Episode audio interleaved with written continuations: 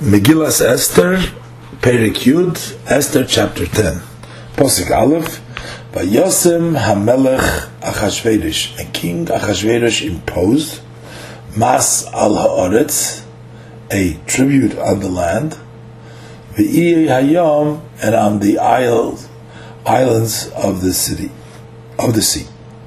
Posik Beis, V'chol Maisei Tokvoi, and all the acts of his power, Uvvorosei and his might, Ufaroshas, Gedulas Mordechai, and the full account of Mordechai's greatness, Asher Gidloi Hamelech, how the king advanced him, Halohem Kesuvim, uh, are they, they are written, uh, Sefer Divrei Hayomim, in the books of the Chronicles, the Malchei Modai Poros, the kings of Modai and Poros. Pasuk Gimel, Ki Mordechai HaYehudi, for Mordechai the Jew, Mishnah Lamelech HaChashverosh, was viceroy to the king of Chashverosh, Begodel HaYehudim, and great amongst the Jews, Berotzui Leroiv Echov, and accepted by most of his brethren, Doirish Toiv La'amoi, seeking the good of his people. B'dover Sholem, and speaking peace, the L'chol Zarei, to all their seed.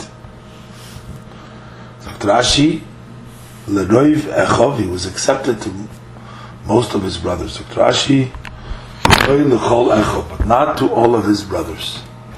Melames, this teaches us, Shapirshu Mimenu Mikza Sanhedrin, that for the part of Sanhedrin, disassociated themselves from him. From when he became close to the government, and neglected his studies.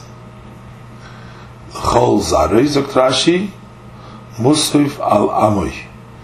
Chol Zarei means it applies, it refers to back to all his people.